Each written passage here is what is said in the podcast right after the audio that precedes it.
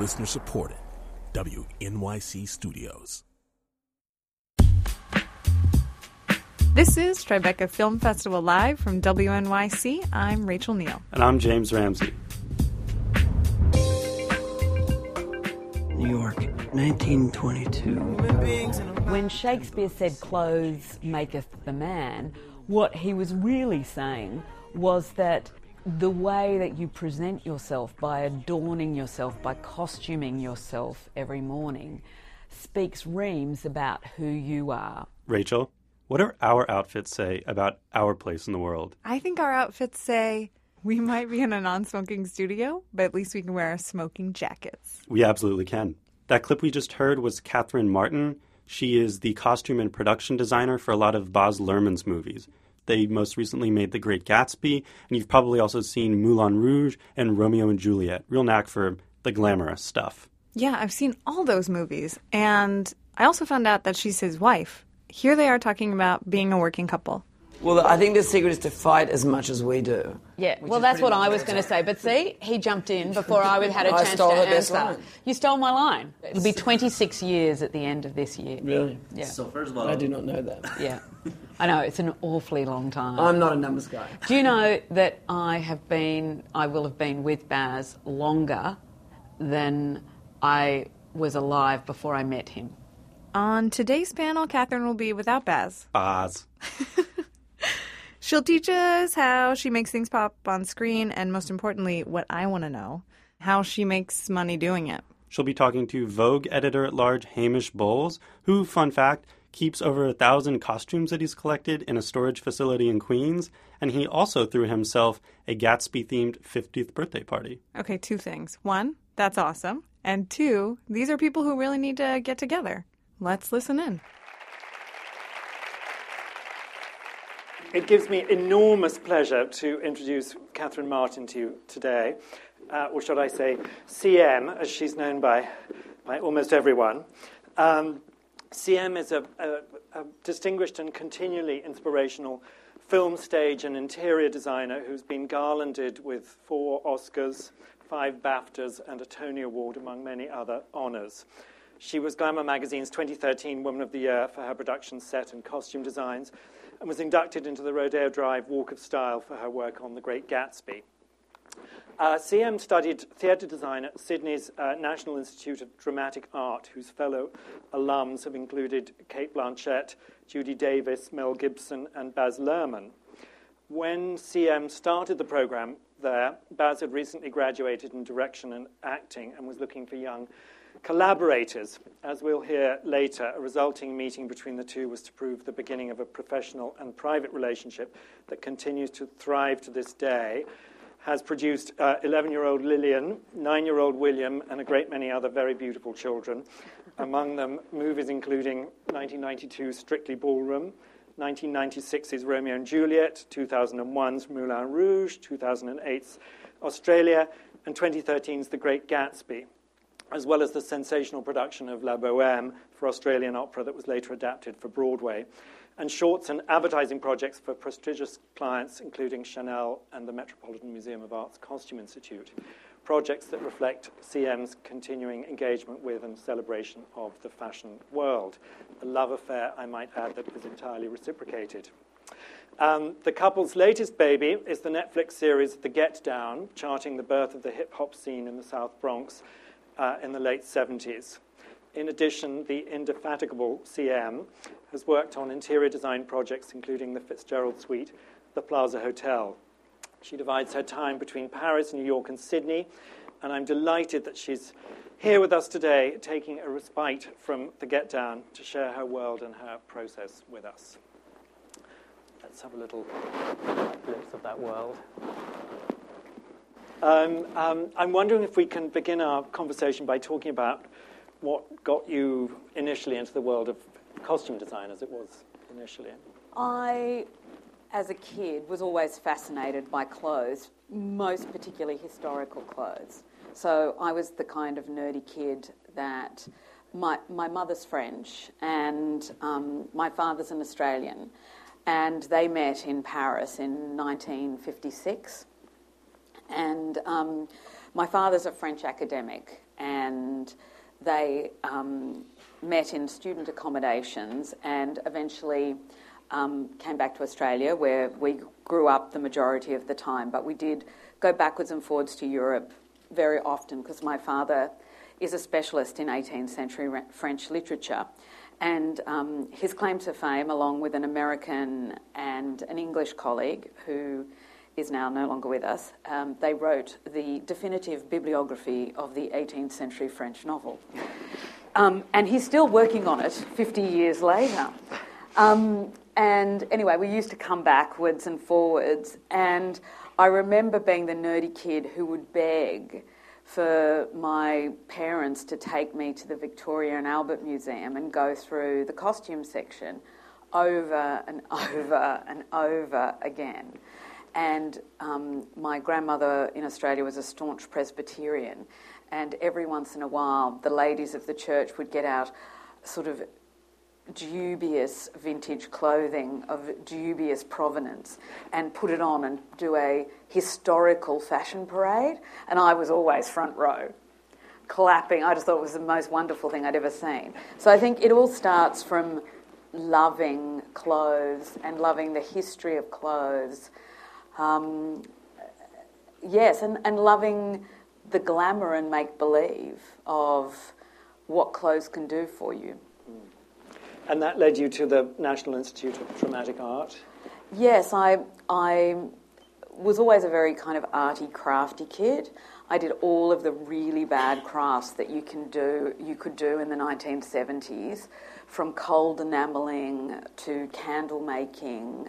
Yeah. I did a lot of uh, copper repoussage which is a lost art. Um, it involves mainly doing things like whales with water spouting out of their head, and you use a paddle pop stick and push it out from the back, and then you fill it with wax. It's divine. A lot of macrame pot holders.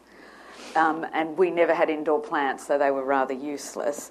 I um, also there was a craze in the seventies to um, cut up the bags that bread comes in and knit it into all kinds of things, completely useless things. Um, and from that, I thought I wanted to be a fine artist, and I went to a very prestigious school in Sydney, and I just realised I was not made for being in a garret by myself, and I kind of didn't have very many original ideas, or so it seemed when I was 17. And so I dropped out. Um, my parents were very disappointed. They wanted me to be a doctor or lawyer, and I became apprenticed um, to an Australian fashion, hound, ha- fashion house as a sample hand, and I sewed for a living and made samples.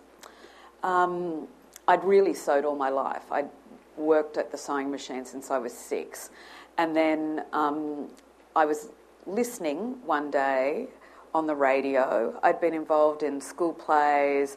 My parents had always taken me to the theatre and to the opera and to the ballet, so I was very familiar with it. And um, I heard an ad on the radio. I was working some overtime, and they said it's International Youth Year, and we're looking for a set and costume designer. And I applied. I think I was the only person that applied, so I got the job. and um, from then on, I thought, oh, this is what I want to do. And I decided to audition for NIDA, and I was very lucky. Out of you know a thousand people, I was one of seven people that got in that year. So that was very lucky. Mm.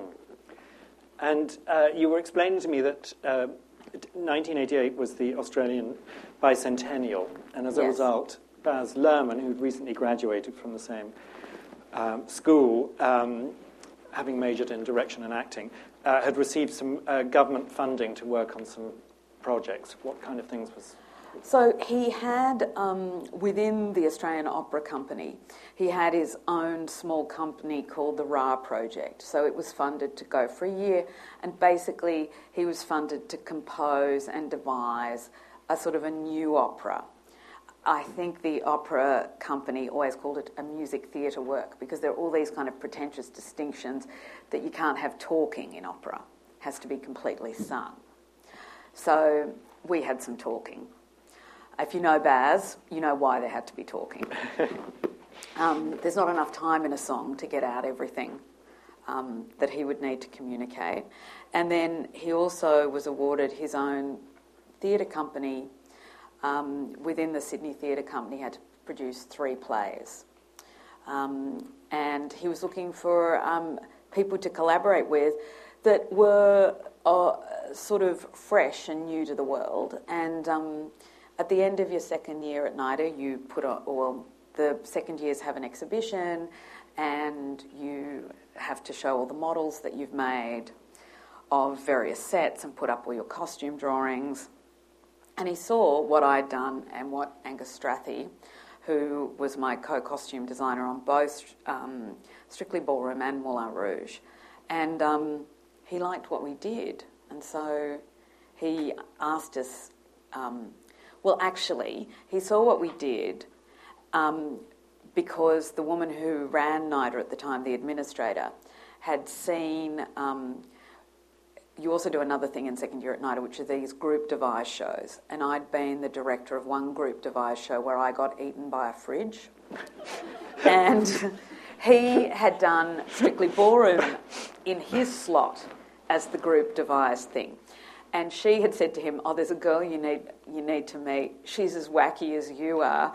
She got eaten a fri- she got eaten by a fridge last week in the group devise things." And then he started calling me and leaving messages on the answering machine and saying, Hi, it's Baz here. And I was thinking, who's got a name like Baz? Is he that idiot that did Strictly Ballroom? I'm, I don't want to do flashy musicals. I just want to be a serious artist and do Ibsen and Chekhov and, you know, opera. Like, I'm just not going to get. Anyway, eventually I picked up the phone and um, I um, we made a meeting and I w- went to see him. And how did that go? What did well, you discuss? well, we. Um, I was late because I'd made an outfit to go, and I was still sewing on the buttons. Um, there was a bit of hand finishing to do on it, and I was running behind. And um, so I was like 10 minutes late, and I'm in King's Cross, which is sort of, I suppose, it was used to be the red light district in Sydney. It's not really anymore. I mean, there are a few dubious establishments, but it was where sort of everybody in the it really became the red light district in the 60s and 70s when people were coming to Sydney for R and R from the Vietnam War. And um, he had an office which was an, above an old brothel, and I was standing there buzzing, going, "Oh, damn, I'm late, and I've tanked the interview." And I was very preoccupied by this. And all of a sudden, I felt a hand on my back and I just screamed and I turned around, and there was Baz and his, I didn't realize it at the time, but his best friend and co writer on so many of the projects, Craig Pearce, both in towels. They'd just been for a swim. And they were barefoot in the middle of King's Cross in a towel. Well, they weren't wearing the same towel, they each had one. But I kind of went, oh, I get it, theatrical types. and then we went up and we started talking and we discussed everything from Madonna to this giant concrete sheep that they have, which is quite an edifice when you see it, and its merits as opposed to some of the extraordinary um, buildings like Notre Dame and we sort of scaled high and low culture. I think I was fed a very stale croissant. And this went on for like maybe four hours, and then Baz said, Oh, I've got something to do. Goodbye. And I was thinking, like, mate, you've just talked to me for four hours. Surely I've got the job. But he supposedly had to think about it. So I was a little cranky about that. But eventually he did think about it. And um, Angus, who couldn't be there because he was working on something else, and he was um, sort of pathologically shy at the time, so I kind of had to broker the relationship. And um, we needed to share it because there was too much work for us to do, one person to do. What, uh, so he was calling you into work on everything that he was on everything, with? and that we were going to divide all the work up. And um, I remember um, saying basically, I didn't have the first slot.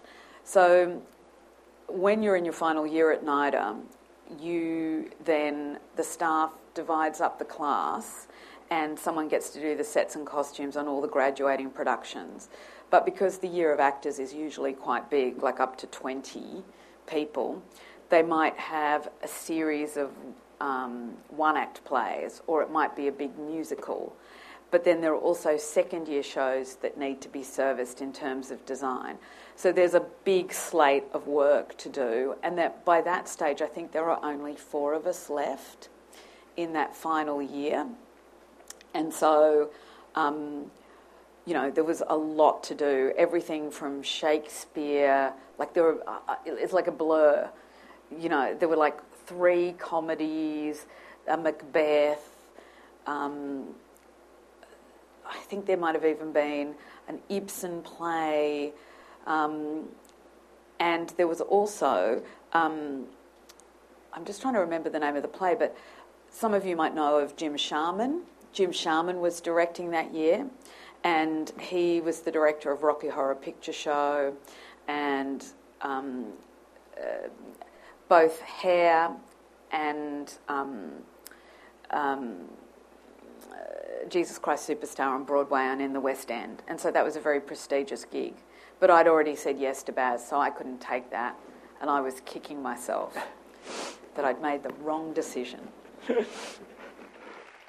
You're listening to Tribeca Film Festival Live from WNYC. Coming up after the break, we'll hear more from Catherine Martin and Hamish Bowles. But first, I caught up with some dapper audience members from this panel about what has them excited at this year's festival. Right after I saw The Great Gatsby, I went straight down to Prada in Soho and saw the costumes on display. My name is Diego. I am not a filmmaker, but I, a friend of mine she is a producer and director and she last night actually we were talking about movies, and I told her that my interest would be in costume design, and she's like, "Well, tomorrow has a, a panel, and you should go." And then I just came.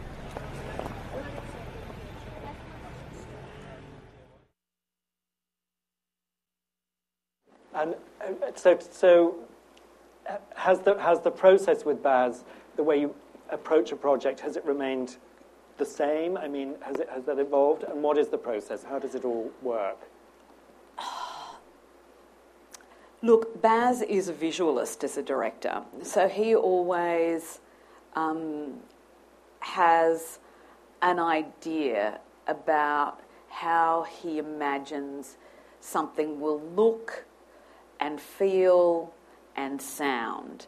And he always um, is tearing, you know, pictures out of magazines or sticking things into his diary. He always has kind of, I suppose, those um, key images that will spark a whole project for him. So he very much comes to the table with um, a kind of a, a, a visual starting point.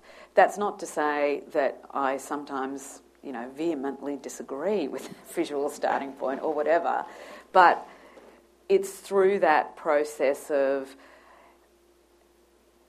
kind of I get to walk into this incredible mind where sometimes he's talking to you and you're just thinking, I just have no idea how we're going to do that. But we only have fifty dollars. you know, like and but the thing, the challenging and beautiful thing is, is that you have to listen, and you, your job is to understand from looking at the pictures and listening to the person what they're really saying, and then look at the resources and translate that into those things. And what that might become might be different from what is first imagined but nevertheless you've fulfilled your brief. Um, and Baz is a very, you know, he's very rigorous intellectually about um, all the worlds that he creates being um, complete and self contained, and that the rules that we set for every world that you maintain them and that you, um, you know, you judge each piece of work by that particular set of rules. So, you know, I don't know, let's say there's a character called Mr. Smith and he's a certain type of person and he always has to be wearing something stripy for some unusual reason. You will have to be able to justify why he's wearing that stripy hanky this day, but the striped socks the next day. So there's a lot of, um, and if you're working within a period context, you have to be able to justify your choices for the story. And everything is about serving the story and trying to be as clear as possible for the audience, giving the audience clues and helping them understand the story. So, um, once you've had the kind of initial discussion process and you're going through thematics and things, then do you do the same thing of pulling tear sheets and visual images and and how does and, and where are you looking for that material? So um, a lot of the time that um, research period will coincide with the script writing process, and Baz will say, "I have a scene set in." Um, I don't know, um, in an abandoned warehouse in the South Bronx. I mean, that's a very banal thing. But our job will be to do as much. Um, I need images so that I can actually flesh this out in a very real way. Or it might be someone's apartment. How could this apartment, what, we have this very happy family. They need to be in a happy apartment. They're still as poor as this other family, but they're a sad family. Find me two separate kinds of accommodation one that's happy, one that's sad, but in the same socio-economic, um, you know, they're both in the same socio-economic bracket, but the but the how you know the the architecture actually speaks to the characters you know, general malaise. And you go, okay, right. And so you, we do a lot of. Um, the Library of New York is very helpful because they have that incredible small pictures files where you can just go and look through that. A lot of books, particularly for social history, um, where you're digging into periods that people aren't very interested. Well, they're interested in, but they're not interested in the things that as filmmakers you need. So, for instance, on both Australia and also um, on the Get Down, you have to do a lot of detective work because things like, which seems stupid, but we had a lot of Aboriginal stockmen. And now it seems obvious to me that, of course, they would never have worn socks with their riding boots. But you, you know, that kind of thing you can only find out by going and sitting under the tree with an elder who actually was alive in the late 40s. And you said, Did anyone wear socks? And he goes, Socks? And that seems unimportant, but it becomes, you know, you want it to be as authentic as humanly possible. And similarly, in the Get Down, a lot of it is also oral history from people who were there. What was the meaning of wearing an AJ? Why did you care about? Um, what did Converse mean to you? What were B Boy's favourite shoes? Um, what what made a pair of suede Pumas uh, in 1977 really desirable? And all those things need to be decoded in non-traditional ways by interviewing people, talking to them, um, visiting the places. Um, in a pilgrimage, doing, you know, a South Bronx tour or going up north as it was in Australia and doing the research. Um, the internet is an incredible resource. Um, reading novels that are set in a particular period are very helpful. Um, autobiographical material. Um, and you have to make the pictures up in your mind, you know.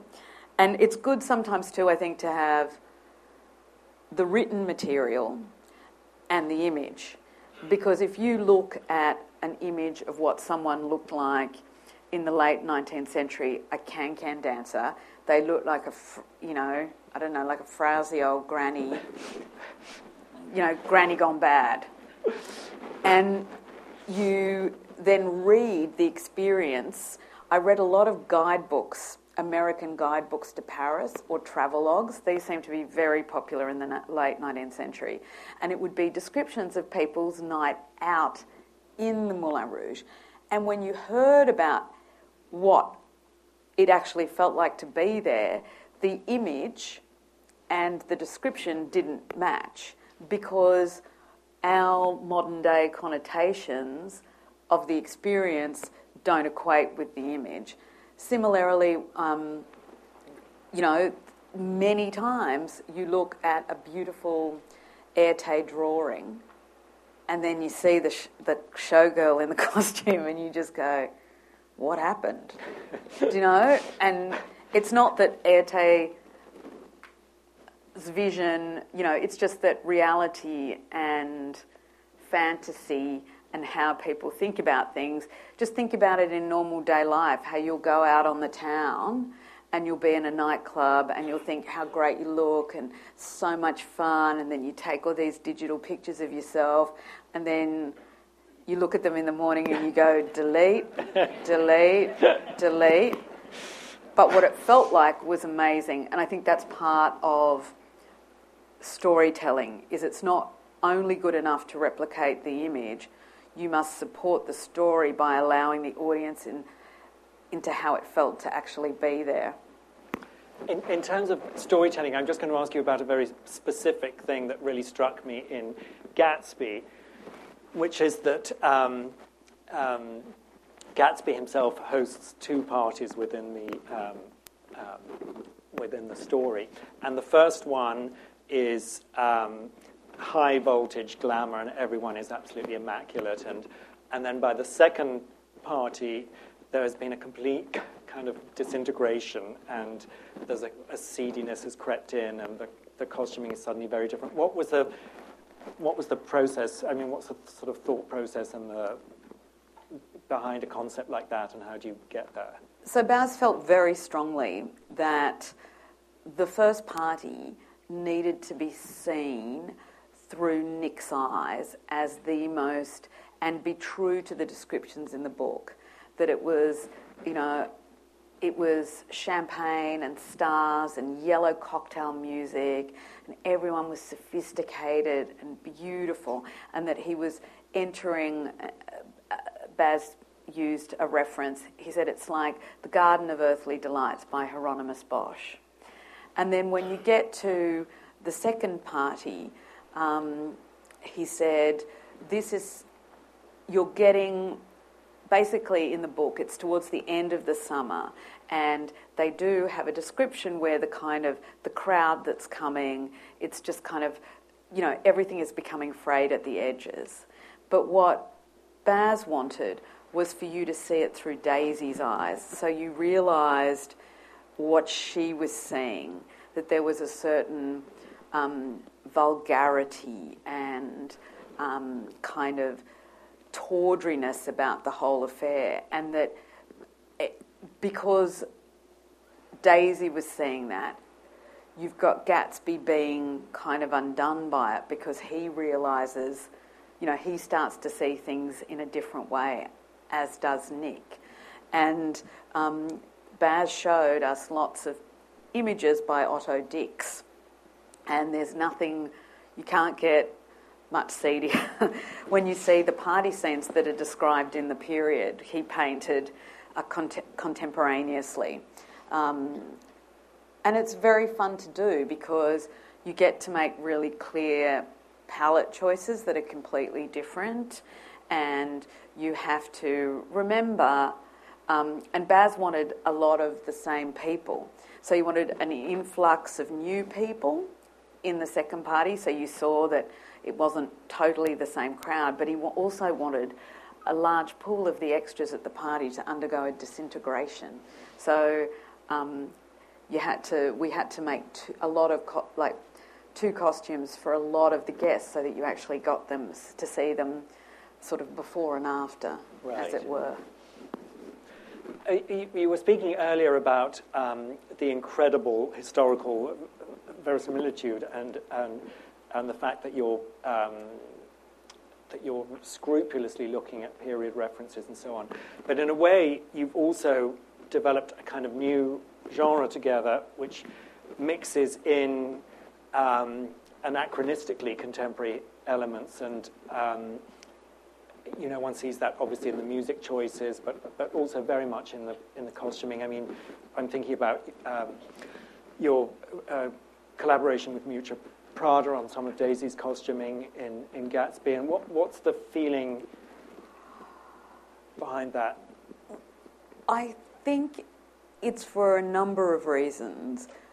I think it's a deliberate um, choice to make the images and the characters more accessible to an audience. You don't have the distancing of um, reality per se, because what meant something in 1923 doesn't mean the same thing today. But I think it's also um, about shamelessly pursuing the feelings described in whatever text you have. So you try to transcend just being slavishly true because it might not help in the end. Does it help to see Daisy and um, and Jordan on the couch in those huge big white linen dresses that they wore in the 1923, which basically just look like 90s now. That's what we think, right? And in our minds, all of us have already, because we've seen, you know, hundreds of flapper Halloween costumes and we've seen old movies on the TV and we've looked on Instagram and people have Gatsby themed weddings all the time. We all have our own idea of, you know, what things should be. And I think what's interesting about Miuccia and Baz and why I thought it was a very good collaboration is because um,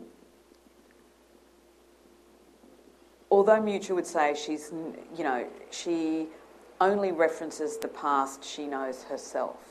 So she only references things that she's lived through or seen before. You can see that she's incredibly cultured. She um, comes from a big, tra- you know, a, a she comes from a historical tradition, um, uh, you know, historical European tradition. And in her clothes, you can see that culture, that education, being well read, being surrounded by museums. But with her, it becomes the future. It's a very interesting thing, and it's not consciously um, trying to quote the past. Whereas, in a way, they're both trying to get to something new, both Baz and Miuccia, but Baz does it by very consciously quoting the past all the time. There's a certain amount of irreverent nostalgia, if that can be a concept, and it's all it's about, I suppose, um, referencing the past to get to the future. And one of the things about the 1920s is it was the future. We think of it as the past, but the 1920s really signalled the birth of the future in the 20th century because after the Great War, you basically have people completely leaving the 19th century. You know, men have been in flying machines, um, there's been chemical warfare. Um, the cavalry as a concept is kaput because they're just mown down by machine guns. There's like an extraordinary um, psychological, technological revolution. And, you know, you've got to be thinking that in the space of five years, hemlines went from to the ground to just below the knee. I mean, it's like unthinkable now that that would happen, and people stopped wearing corsets. Um, you know, by the late 20s, pe- women were chopping their hair off. Um, women were smoking. Um, with prohibition, you have women going into bars. I mean, it's a huge. And I think what was, is great about um, Miuccia is she also embodies that looking, challenging who we are, looking to the future. She's also a woman, just like Coco Chanel. And in the, you know, late teens and twenties, there's a um, a huge number of female fashion designers for the first time, whether it's um, you know the beginnings of Schiaparelli or Coco Chanel, or I always pronounce them wrong, but they're two sisters, Callot Yes. sisters, Yes, um, and it just goes on and on. And you have women speaking to their peers and making clothes for them for the first time.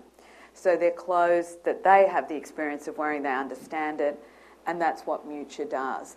And, Mu- and those women were challenging the perceptions of beauty within the culture. What's beautiful? What's modern? What's appropriate? You know, um, Coco Chanel um, was skinny and tanned. She used to, um, you know, before that, being tanned was a sign that you were a worker and you were out in the outdoors, and everyone wanted to be white. So it's about, and so I thought that that was a really, really good connection. Very long winded answer, sorry. And then the other part of it was to have Miuccia Prada's clothes in the parties, and that this would be something that obviously would be reported on. Um, both Baz and I felt very strongly that it helped the audience to understand that it was that kind of party. That they were the kind of people going to Gatsby's parties. They're people that would be wearing very fancy clothes like that. That it helped place it in context.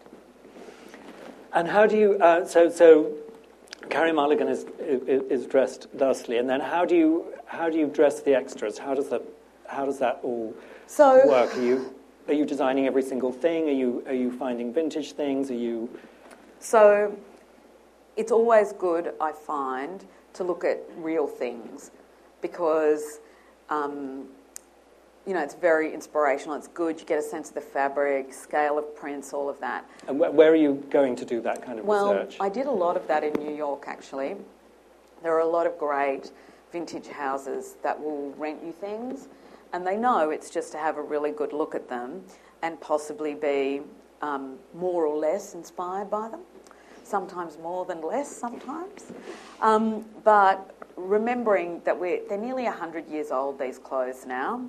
And so, firstly, people are a lot bigger than they used to be. Secondly, it seems almost criminal to put them through the rigmarole of being on set. So, do you use some vintage things? Yes. But they're things that aren't going to get totally trashed.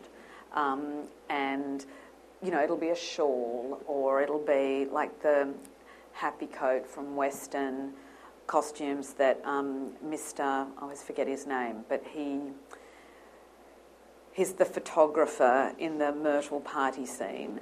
You will use certain things to give the right tone.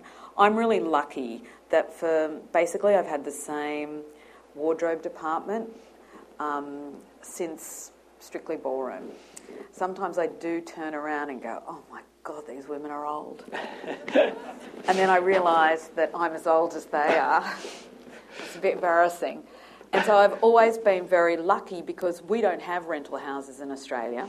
so so you have to create your own We have to make it. department. We have to make stuff. And so at some points, you know, on Gatsby, we had up to 90 people in the wardrobe department.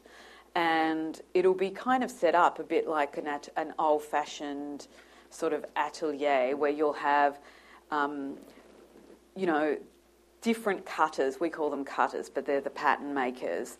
Um, you know, have a different style, so they're good for eh, you know different people. And um, we have milliners and art finishers and people that um, you know work on doing fabric repeats and printing.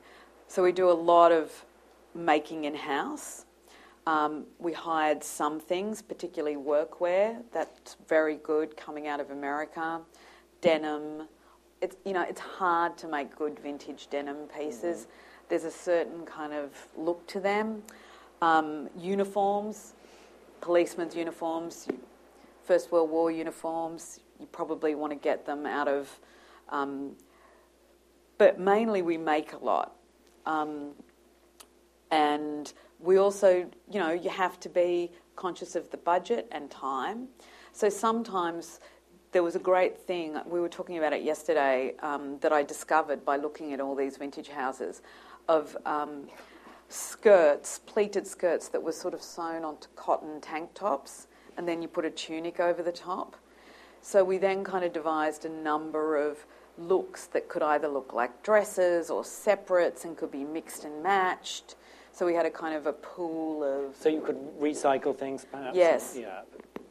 and um, you know there's a there's a um, the one area that I was a very naughty about from a period perspective because I because I was brought up very much in terms of design being totally period perfect. Like when I was at NIDA, you know, the idea that you wouldn't make sure that the edge of a bonnet in an 18th century piece wasn't hand stitched for the close up, you know, like all the crimes I've committed, all the crimes against period that I've committed now, um, are just too, there's too many to list. But, um, you know, shoes, you know, 1920s heels can be a little stumpy. And I just think, you know, like a, a shoe just, sexy shoes are just fabulous. And I comforted myself at night by thinking all the fashion illustrators never drew a shoe this high with a big thick heel like that. They were always in heels like this that went like that. So I was, well, I'm, I'm stupidly, I need to comfort myself over these things at night. I was like, oh, I'm just copying fashion illustrations. But I knew it was wrong at the time, that I would be held up by the period police who would tell me that, you know, it was all wrong. And how many how many uh, design collaborators do you have on a project like that So on. Um, in your team? in my team. So I had, I try to draw um,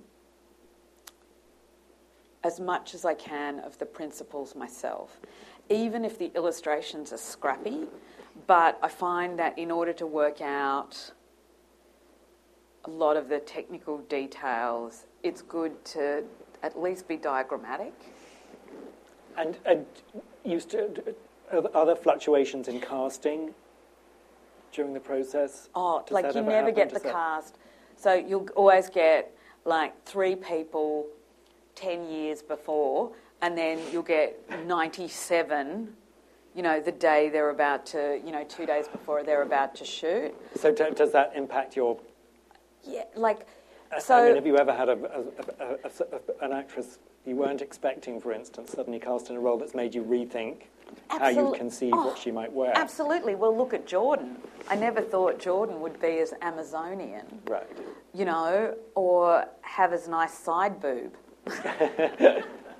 so you change to like, you know, Yes. work with what you have got.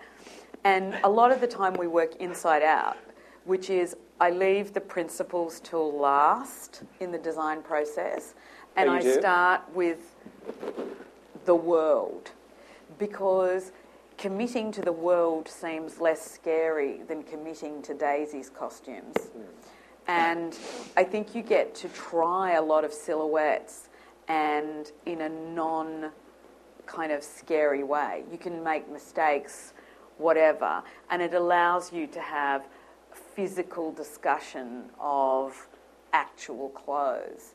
Because the difference between a sketch and reality uh, it's just so huge. And fabric um, and how you use the fabric you know, all those things are integral to the way that the design kind of comes together. And so, yeah, I, I, I, I will have probably two illustrators, especially if it's on a job the size of Gatsby, because you've got to think we've got to come up with a sketch, like maybe over 200 sketches for just one ballroom scene. And then we've got, you've got to pick the fabric. You've got to, I like to pick all the fabric myself. Where do you And do I that? like where, do you, where do you source things? Well, you- I, I was very lucky on Gatsby because I got to fulfill a lot of dreams. Like, I was able to get a lot of custom lace made by a company called Solstiss. I had a lot of beaded fabrics made by them. I had fabrics embroidered in India. Um, and it was, it was a luxurious process because you usually don't do that. And then I had a lot of um, stock fabrics that I bought here, and um, that you we put in what is called the cage, um, which is a lock up. And I go into the cage. I'm locked in the cage with all the background sketches, and I start putting all the fabric, all the trim. Um, I got into really big trouble because I ordered by accident $7,000 worth of Mokuba trim without knowing I'd done it. Well, at least that's the story I told them. What- what is Mokuba trim? Well, Mokuba is this fantastic uh, Japanese company that make beautiful ribbons and braids and all kinds of. Um, I um, I have been called Inga the Trimmer as my nickname because I love a bit of trim and I love a button. I think they're very important. So I like to pick all the fabrics myself. So I get locked in the cage with those. Um, I think buttons are very important because a button is this big on the screen because most of movies are this. That's 30% of every film is like this.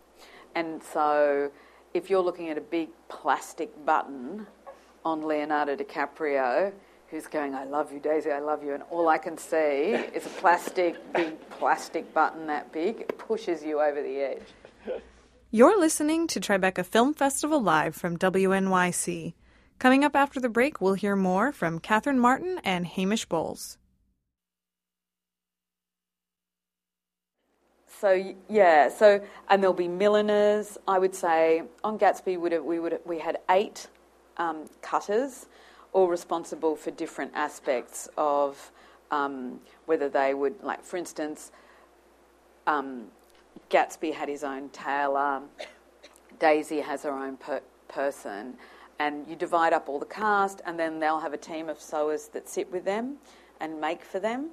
Some sewers draw a very short straw sometimes, because I have some ladies who I think are a throwback to um, the 19th century, and the pajamas that Jordan wears um, appear incredibly simple. But they're all cut on the bias, and all these pieces with that little bit of piping are all cut separately. And Cheryl Pilkington, who's worked with me for years and years, is a stickler for just te- immaculate technique. And so she was making the girls, they couldn't lift the pieces above the table because if you lift a bias cut piece of fabric, changes the shape.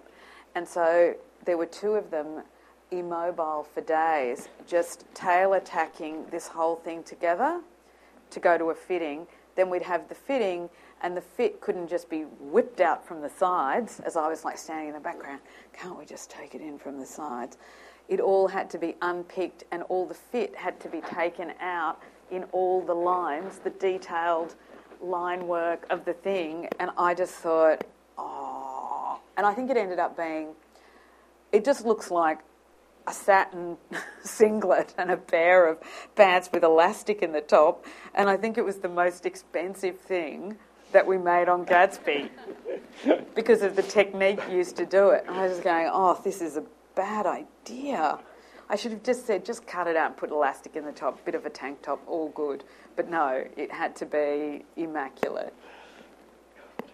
Um, you, you were talking about the the um, the fragility of period pieces and why that's that's one reason why you wouldn't use them. I'm wondering if you've had any other uh, uh, uh, moments with fallible props or um, One just still makes me feel sick just thinking about it. Um, we were shooting Romeo and Juliet, and we were we were shooting both in Mexico City at a studio, and we also went to Veracruz for all the exteriors. And so the gas station was actually built as a set on the back lot in Veracruz, uh, no, in the back lot in Mexico City, parts of it. We went to a real gas station, only in Mexico City, um, and did and redressed the whole gas station. That was Mexico City, and then, but for the drive out, so the other direction, so shooting this way, we were Mexico City shooting that way, we were Veracruz. And there was a car that had to come out behind, I, can't remember whether it's Tybalt or the Capulet car, and follow them down the street. Anyway, we get to Veracruz, and Baz is like, Where's the green car? I'm like, He never actually screams at anyone but me. He's very well behaved. He would have whispered loudly because he wouldn't want to have seen that there may have been some tension between us. Going, oh yeah, the green car. So I go to the vehicle coordinator and I go, um, where's the green car? The green car? Yes, the green car. Remember the green car? He goes, mm, I think it's in Mexico City. I'm like, "Oh, very bad outcome. so I said to him, Do you, like, what model of car was it? And he said, Well, I said, Can you remember that? Because I, I have, I like the car to look right, be the right period. I like a pretty car, but really limited interest in cars. I can remember their colour. Um, and so I said to him, You better be able to remember. So I just said, We're just going to have to get cash money and just find someone on the street and get their car. Don't worry about the colour, we'll work that out in a minute. So then we just paid some guy like a thousand bucks and just said, We need your car and we're going to paint it. And he went, What? And I said, Oh, look, we'll put, because they tell you to do this, but I don't think it really works. But um, if you put milk in, in paint, you can get it off. um, so I remembered the colour of the car but just in my mind. So I mixed the paint. And then we just got everyone from the art department, any PA we could find. And we just painted the car with brushes. And like, I'm just like painting, painting. Are you ready yet? Not quite yet. You know, and then the car dried as it was being driven off. That was horrendous. We, it was just prone to mishaps. The I don't know if any of you remember or have seen the fish tank scene where they see themselves for the first time. The fish tank broke twice. Um, once because the fish man who was cleaning um, leant on it and it fell over. And I went, hmm, maybe well that wasn't built to my exacting standards because it shouldn't have fallen over. And then the next time, it was that um, I think the thickness of the glass hadn't been calculated correctly to stand the pressure of the water. So my decorator um, was standing in there, and I was on the other side, and I could kind of see something happening. And she just was starting to look like that, and what she could see was that the glass was bowing like this. But of course, in typical Brigitte Broch fashion, she didn't um, run out and save herself. She was saving the antiques. So she was just kept running in and out as shards of glass were flying, and she was. I was just going, "Are you insane? You know, save yourself." So, on, on that moment of insanity, fabulous insanity, we're going to um, open up for some questions. If anyone has a question they'd like to address. Yes. very inspiring and really very touched and very inspired by your work and, and, and who you are being. And I'm working on a project that's a, um, a mythic story that takes place in contemporary New York City with the music and art cultures, but it also draws upon um, the underground cultures in this town for the last 45 years. So I wanted to like mix and match from disco and punk and, and other elements. But I also want to have it cohesive. So any advice around that? I mean, how would you approach something that has been one? I think you've just got to be true to your story and your character and um, have some rules for the world. Like, you know, it is about setting up that construct. What are the beliefs of the people? What um, are the rules of the game? What do they believe in? Do they? What is a typical day? What do you need to survive? What's practical in the world? What's um, desirable? And all the, if you have a set of rules that you can actually refer back to, then the costumes will have coherence. Do we have more questions? Yes. Hi. Hi. Amazing, everything. Um, with all the use of green screen on The Great Gatsby, I know you and Baz are pretty have the same look of what you want, but how could you be sure to achieve what you wanted? You worked on the post production, or Yes. Um, so Baz won't shoot on a green screen unless he knows what it's going to look like at the end. So we spend a lot of time within the art department ourselves, um, pre-visualizing and producing the look for all of the set extensions. Um, and on Gatsby, I had I kept on um, um, a visual effects art director because to me that is becoming a position that is more and more needed within a department because you design the whole thing. You don't just design the little bit that you're seeing. We designed the whole of the uh, Gatsby mansion. Baz wanted to know where the kitchen was, where the bathrooms were. It's impossible for him to get to his room through that tower. And where is that window in relation to the windows in the room? And we went, well, Baz, come on. but we had to do that. So it's a real place with real place for cars and a logical floor plan. You know, he'd say, well, how long would it take him to get there? Could he get there in time? And I'm like, oh, isn't this the movies? so we designed the whole, to answer you, we designed the whole thing as if we were going to build it all, and then you just cut that little bit out, and then the visual effects have all of that material to base their extensions on. Yes. Hi, I'd just like to say I'm a fan of Aussie Power overseas, so thank you. I knew I had to get here today. Um, I've loved all your work and a big shout out for Australia. I remember going with mum and just looking over at her in the theatre at one stage, and she was just in another world.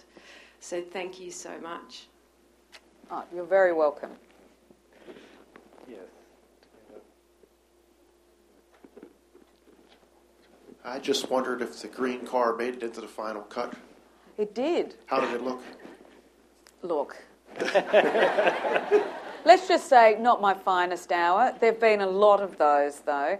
I remember walking into the set, you like walking into the set of the, um, you know, in the belly of the elephant, where um, in Moulin Rouge, where Nicole Kidman tries to seduce the Duke. And I walk in and I go, who thought that thing that I think is meant to be a tiger skin rug is nothing but an inflated nylon. It was the most hideous thing I've ever looked. It, look, it looked like an escapee from like Scarface. It was like a bedspread out of Scarface. That's what it looked like. And it was so shiny and nylon. And so I was being yelled at to get off the set. So I um, just got it and I kicked it under the couch as far as I could so they wouldn't find it. Anyway, I go back. I'm running around. I'm doing other stuff. I go back. I go, better go and check to see what they're doing on set. I go back and I see Nicole Kidman rolling in this thing, going, ah, ah, you know, when she's faking her orgasm for the Duke. And I just go, see, there is no justice in the world. I tried to kill that thing and it came back. And you just sit there just going, oh, not my finest moment.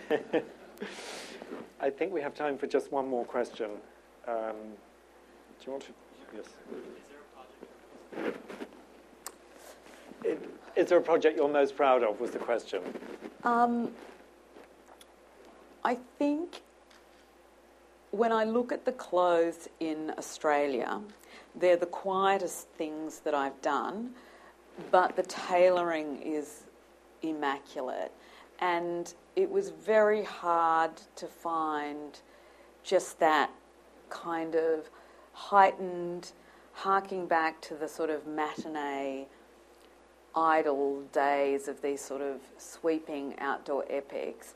But at the, so it was a little heightened, but there was a kind of reality and grit to it. And very proud of the tailoring, which I think is, you know, beautiful and simple. Mm. Everything in that movie, in terms of the clothes, is all in what you can't see. Great. Thank you so much. Oh, you're very welcome.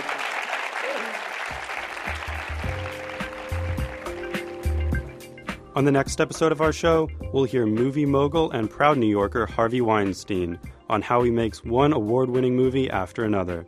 That's next time on Tribeca Film Festival Live from WNYC.